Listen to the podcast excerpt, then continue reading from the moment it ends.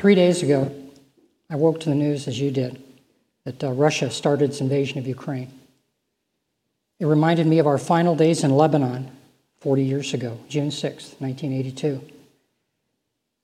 50,000 troops invaded southern Lebanon by air, sea, and land in Operation Peace for Galilee.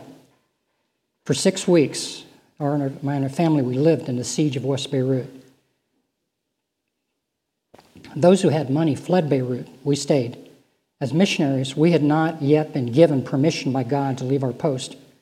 There was daily bombing by jet aircraft and shelling of the city from rockets and mortar fire. There was no internet. There were no cell phones then. For those 6 weeks, our families in the U.S. did not know whether we were alive or dead. After 2 weeks of shelling, Charlene and her two young children moved to a safer part of the city in East Beirut, staying with Christian friends. I volunteered my services at the local hospital as a young medical student, caring for casualties. Refugees and armed marauders roamed the streets. Nights were hardest. Sleeping was very difficult due to the constant shelling. Windows were kept open to minimize flying glass shards coming from outside explosions. It was the most frightening aspect of my life. I literally thought I could die at any time. In mid-July, my missionary supervisor got a message to me to leave West Beirut, said it's time to go. Next day, I left by taxi through one of the still-open border checkpoints. I took a suitcase, a few bits of clothes, and our important documents. Everything else was left behind. A few hours after exiting the checkpoint, all borders were sealed. No more travels allowed. I rejoined my family. A week later, we left Beirut by night on a cargo ship bound for Cyprus and arrived early next morning. And then we went back home by plane to America. A few months later, our Lebanese Christian friends were able to get back into our apartment and distribute our remaining possessions to the poor in the name of Jesus. How did we get in that position? That was just 10 years. I mean, but that was 30 years ago, 40 years ago. Well, let's scroll back 10 years previously to when it all began. Let's set the stage for our missions experience. So that's 50 years ago. I'm a new believer in Christ. I first learned about Bible from mission and missions from the Bible. I thought, what an exciting and worthwhile thing to give my life to. The Cold War was going on. Unfortunately, it's back again. I had read about Brother Andrew and God's Smuggler, and I wanted to be involved in something like that. The only restricted access countries I knew about then were behind the Iron Curtain, in Russia, and Eastern Europe, and China. By restricted access countries, we mean those countries where the gospel is restricted in its ability to either be communicated or to go. Unfortunately, at the time, I was also suffering from a threatening heart disease. I was told I might only live a few more years. I was 18 at the time. In the hospital awaiting open-heart surgery, I committed my life to Christ and wanted others to know how a Christian could die.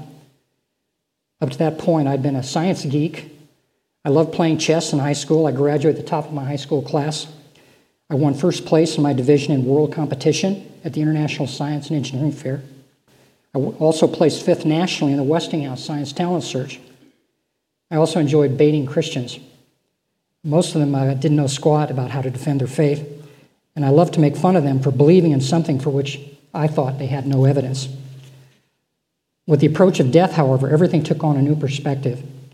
A high school friend shared with me from the Bible how Christ could change my life and give me eternal life. And at the time, I was very afraid of dying. When I did commit my life to Christ there, the world suddenly changed. You know, from two-dimensional black and white to three-dimensional vivid color. But in the hospital, the doctors decided not to do surgery on me just yet. They wanted me to come back and recheck me in a year. I felt like a condemned criminal, just released from death row. I devoured the Bible and started a regular program of scriptural memory and Bible study. I wanted the whole world to know what I found in Jesus, and my immediate family, however, did not share my joy. They wanted me to tone it down and not become a fanatic. And because of my perceived shortened lifespan, I was in a hurry. I knew I was only going to live a few more years. I wanted to cram as much into it as possible. In the next 6 years, following high school, I strengthened my personal walk with God, completed a bachelor's degree as well as a PhD in human physiology, and I got married. And that was in addition to starting medical school. After 2 years, or two children and a postdoctoral fellowship, I secured a research position behind the Iron Curtain in Warsaw and started Polish language study. But at that time, in my spiritual training, I was involved with a non-denominational Christian organization, and through that organization, my career path was interrupted. They wanted me to refocus on Islam in the Middle East. For the next year, I taught general biology for a year at a Christian college in California. It was there I first met Sohrab, a student from Iran who learned more. We learned, that was our first introduction to Islam. Sohrab sat on the front, I taught general biology 101, and he sat on the front row of my class, and he was angry. He had just come out of the Iranian Revolution. His family, his father had worked for the Shah, and so he had also spent time in the Shah's prison, you know, as well as studying to be a Marxist. He, after class, he would come and he'd want to argue about why Islam was right and why Christianity was wrong. And we didn't know much at that time, so I says, hey, have you eaten dinner? Why don't you come home? We didn't have much money then, you know, there in Point Loma, and we had a lot of mac and cheese dinners, and we lived a mile away, he'd walk home with us, and, you know, so we just, and then we'd read the Bible together, we'd study, and he'd ask questions, and I'd mostly smile and say, gee, I don't know, you know, but it was interesting that we were only there in Point Loma for 1 year, and then went overseas with that previous experience in Lebanon that I just told you about. When we came back, we found out he was a Christian now. And Sohrab has actually preached in this church. You know, he's currently a pastor in San Diego. He's led more Muslims to Christ than I could ever hope to. Question I have is, am I willing to play a longer-term role if called on by God, or do I only want the quick strike, single contact, minimal involvement approach? I like easy things. Following my stint overseas, you know, in Lebanon, I completed medical school and postgraduate medical education. I got 2 degrees, the MD and the PhD, and I continued on in advanced Arabic language study. But during that time, my heart disease got worse, and I required getting 2 artificial heart valves. Recently, I just thought I'd get on the internet and do a little search. I was curious to find out, of all the people in the world who've had 2 heart valves replaced, how many are, you know, who's the longest survivor? And I found out it was me.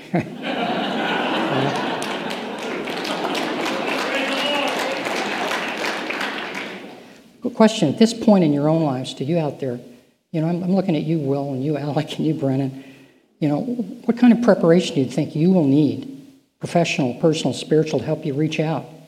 You know, I'm getting towards the end of my life, but to each of you, I'm handing on the baton. It's yours. I'd like the rest of you to keep in mind that I never intended to become a professional full-time missionary. That was not my goal. It's always been my intention to be a fully self-supported missionary, like the Apostle Paul, who made tents for a living. But most of you, for the last 40 years, I've had to pay bills. I've been a husband, raising children, in addition to reaching out with the gospel to those who don't yet know Christ. Well, over the next year, those next years after, you know, coming back from Lebanon, which included 1 year in Saudi Arabia, basically our entire time has been here in the United States. You know, we've been working, reaching out to people with the hope of Christ. And our major focus has been with Muslims. Where did I meet Muslims? Well, throughout my work. I worked in student health. You know, that's been most of my career as a student health physician. Worked first in New Mexico, and then most recently for 18 years at Purdue. I just retired 7 years ago from Purdue. You know, I loved working there, so we met them through my work. You know, sometimes things would come up, and then I would say, hey, here's my business card, give me a call, and we'll go out and, you know, have coffee or something. Also met them through Charlene, who has a lot of involvement with international women's groups. You know, in the process, I also continue to teach. I've written a few books. You can find them online with Amazon.com. And I also produced a series on discipleship from, now officially, my Alec says I'm now officially a YouTuber. You know, so you can find me if you look at the lessons in discipleship. Although I am now retired from the practice of medicine, I continue to relate to Muslims and engage in teaching. So I'd like to talk now about a few lessons we've learned over the last 50 years.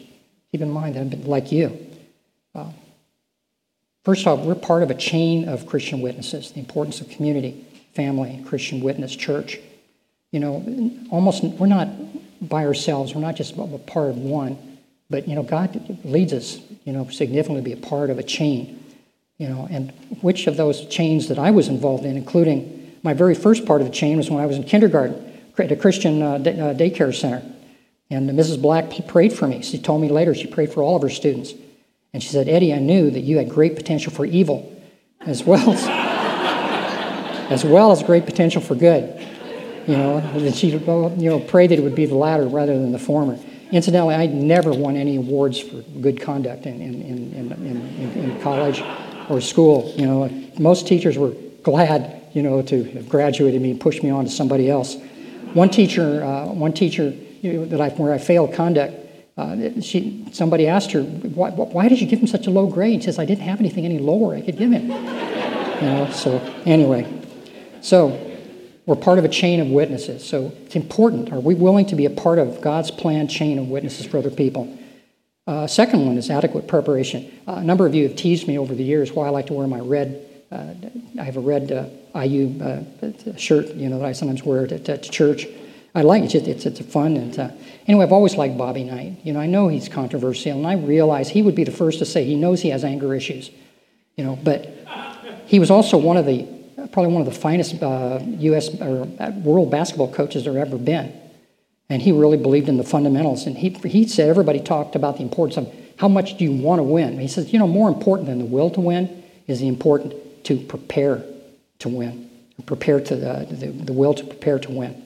So what is it going to take for you? For me, and usually it works out of natural things and your natural interests. So for all of you guys, things are going to come out in very, very naturally. So what does it mean for that? Whether it's theological preparation, it means more language study, some just being natural. Third major lesson, it's going to be involved, missions involved, personal sacrifice. It's not going to be comfortable. It's not going to be convenient. Just be careful of comfortable offerings we give unto the Lord. David went up to the threshing floor of Araunah. We see where Araunah wanted to give him this threshing floor, and he says, "Oh, my lord the king, whatever you want." David says, "Nay, but I will surely buy it from thee for a price. I will not offer unto the Lord that which does cost me nothing." So be careful of these painless giving. Fourth lesson we've learned over the years, there's going to be pushback. There are going to be people who don't agree with you. So how do you do? Most people, when somebody says that they don't agree with what you believe, what anybody, for us it's been mostly Muslims, but what about, how do you respond? Do we do the usual? I've tried all three of these. First one is I've frowned, tend to respond back negatively, and winds up causing an argument, and they get turned off, we get turned on, and it doesn't go very places. Another one, just to be silent, just kind of decide, okay, I'm going to grit and take it. I did that once, with Muslims, and one of our friends, after 3 months, is sharing these usually obnoxious things that are really, are not true. Finally, after 3 months, I frustrated. I said, all those things you've been saying about Christianity and the Bible, I don't agree with any of those things. He said, "Why didn't you tell me earlier?" Then he quoted an Arabic proverb. It says, "Silence implies agreement." In other words, if I don't say anything, well, anyway, you can get that. So what we've come up with is a third way to respond. It's what we call judo-evangelism. With judo is an interesting martial arts self-defense program. You don't have to be a big person. You don't have to be a weightlifter, and that certainly is not me. I never have to worry about anything like that. But it's somebody who has, you use the energy of the person who's coming at you, and you redirect it. And we've learned that over the years, that usually if somebody's coming at you with some attack or an accusation or something, you can usually turn it. For example, many Muslims love to come up and say, "What do you think about the Quran?" A lot of people say, "Well, now, what do you think about the New Testament?" Or, "What do you think about the Bible?" Then there's a big argument. What I've learned is say, wow, I've learned a lot of things. I love the many beautiful things it says about my Lord Jesus. And it does. The Quran talks 3 times as often, mentions Jesus more than it does Muhammad. And there's some untrue things there about him, but there's so many true things too. So judo-evangelism, learning how to redirect, whether it's questions, and it's a lot more fun to do things like that. Another one, and this one's a little more uncomfortable to talk about. How are we doing on time? Yeah, I've got it. Okay, we're still here. Opposition can also come from God. And nobody likes to talk about this, but sometimes we as Christians, we make bad decisions, either personal ones or government policies or cultural blindness, materialism. We've made almost every decision, any bad decision, we pretty much made them. It's not a good idea, to serve pork to your Muslim friends, And, there are things when we get opposition. So what are we going to do? What about, can opposition come from God? Absolutely. God says that, in Isaiah 42:8 says, "I will not give my glory to another, nor my praise to graven images." There's very few things, but hey guys, for us guys, but you know, it also bothers some women. What about pornography? You know, this is a terribly deadening thing. You remember why Moses was not allowed to go into the promised land? You know, that's why Joshua took over. He said it's because God says, you did not treat me as holy. You know, so that's a real important thing. David mentioned earlier, wars, rumors of wars, you know, pestilence, famines, droughts, pandemics. I think some of the worldwide pandemic, you know, what we're beginning to see on our country and on the whole world is judgment. You know, and some of these things are not from God, but some of them are from God. We need to be listening. What can we do as people? So if I was going to kind of wrap all these things up together and kind of in summary some of these lessons, I would say, first off, just show up. You know, God doesn't need anybody to be perfect. You know, in fact, I don't think I've ever had a perfect encounter with anybody who didn't believe like I did. But he does need us to show up. Just being willing to be there. Now, showing up, listening. God gave us, well, Lebanese told me once, God gave us, you know, 2 eyes, 2 ears, 1 mouth. We should learn how to use them accordingly. We need to ask questions. That's one of the most fun ways. And remember Doug Pollock, who came to visit church here?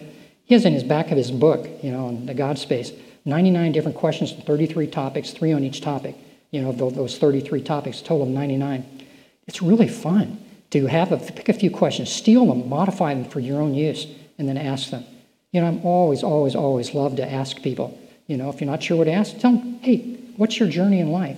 And they say, well, I'm not religious, you know. And I say, that's okay. You know, even atheists, you know, I was an atheist once. You know, they all have a journey, something that God, how did you get there? You know, but there's all sorts of questions you can ask that are really, really fun. So one of the final things I like to tell people, you know, is that you invite the Bible, people just to read the Bible with you. The Bible is powerful. You know, it's the Word of God. I mean, it's Hebrews 4:12. You know, it's like it's a sharp sword dividing soul and spirit and joints and marrow, able to discern the hearts and intents of the thoughts and intents of the heart. We want to be cautious. Again, one of the big things on this, I've already mentioned this before. You know, and actually this final one here, missions is God's work. It's not ours. He lovingly asks us to prepare to be a part of what He's doing. You know, but it's His work. It's not ours. But are there things we can do to kind of circumvent that? Absolutely. What did Moses do? He didn't treat God as holy. We can do the same thing. It's one of the big warnings I would give us, you know, as Christians. Be careful of treating God as unholy. You know, there was one situation I was involved in counseling, and I made a bad choice of words, and I kind of reflected this counseling situation, which was really serving God, and it was to an unmentionable physical examination. All of us docs, there's a few docs out in the audience I know right now, we have certain things we don't like to do. And usually we like to write on, I remember what a lot of people would put on the physical exam form, you know, they would put deferred. And that looks nice, looks important, looks like what most people usually mean by that is we ain't going to do it, you know. But anyway, be real careful. I treated God as unholy, and that one thing, and this was about 20 years ago, you know, with a situation. And, you know, I had a dream that night. In the dream, I thought the dream was satanic, you know, demonic, and there was a big fish chasing me, you know, all around this tank, and it was going to gobble me up. It was really big, you know. And I woke up, and, you know, and I really felt like my ministry was over 20 years ago. I had treated God as unholy, and like Moses, I was done. Then walking to work, I was dejected, and walking to work, and almost like I could audibly hear God say, well, Ed, you've been warned. You know, no, I've never heard God actually speaking to me like that.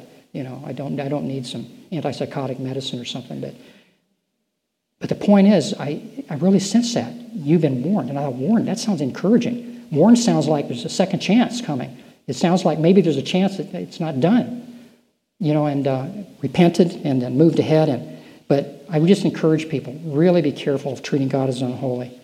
The final big thing in summarizing all these things up, you know, the end results are in Revelations 4:9-10.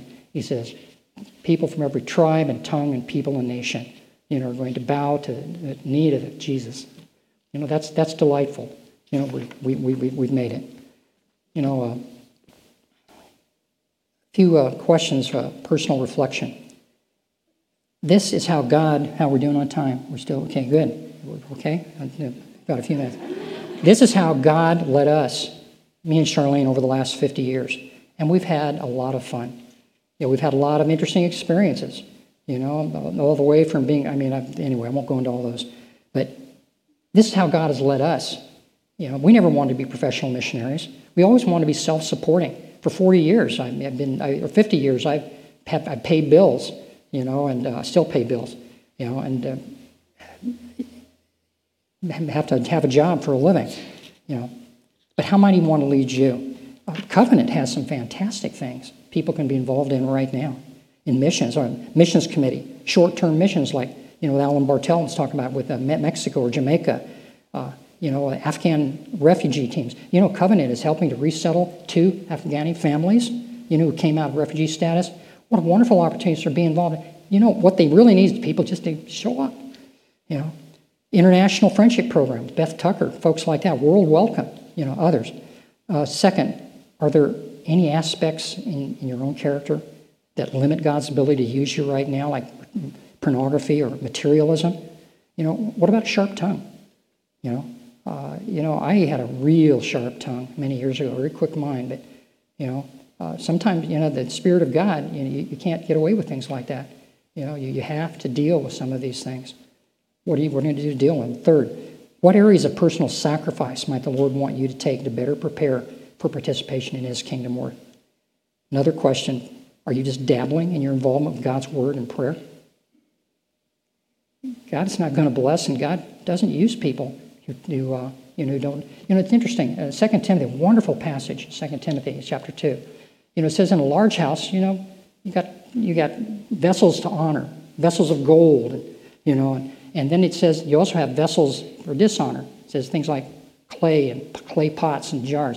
You know, it says if any man cleanse himself from these, and Paul is referring back earlier to unholy activities in people's lives, things that don't honor God. It says if you allow those things in your life, it says God's not going to use you. It's like you're tired. You come in after working hard, and Andy's, you know, changing things outside, and he's really thirsty. And he opens a cupboard, and there's only 2 jars up there. One is a beautiful, you know, goblet, you know, and the other one, you know, is a peanut butter jar. Well, the goblet, you know, has a cockroach down in the middle of it, you know, and the other one is absolutely clean. Which one's he going to pick to get some water from? It's pretty obvious. Well, you know what? God's the same way. God is not going to use dirty vessels. So, fifth, what sort of personal preparation? Those of you who were in my position 50 years ago, some of you younger folks here, you know, Will, you know, Alec, Brennan, what do you need to do now to be preparing for God to use you? You know, what can you do? And there are specific things you can do. Good job. Thanks, Brennan. I'd like to end here, you know, with a part of a poem. By a favorite missionary of mine who's been gone a long time. He's in the 1800s, C.T. Studd. It's called Only One Life. It says, only one life, 'twill soon be past. Only what's done for Christ will last. You know, I've had a lot of worldly accomplishments, but you know what? Those don't mean diddly squat. You know, if they're not given to God and if not things for eternity with God, they're not important. I didn't say they're not important, but you know, the important things are what's done for Christ that will last. One prayer I prayed for myself back then, and you might consider praying for yourself. Dear God, please take us ordinary Christians and make our lives extraordinary for the sake of Jesus.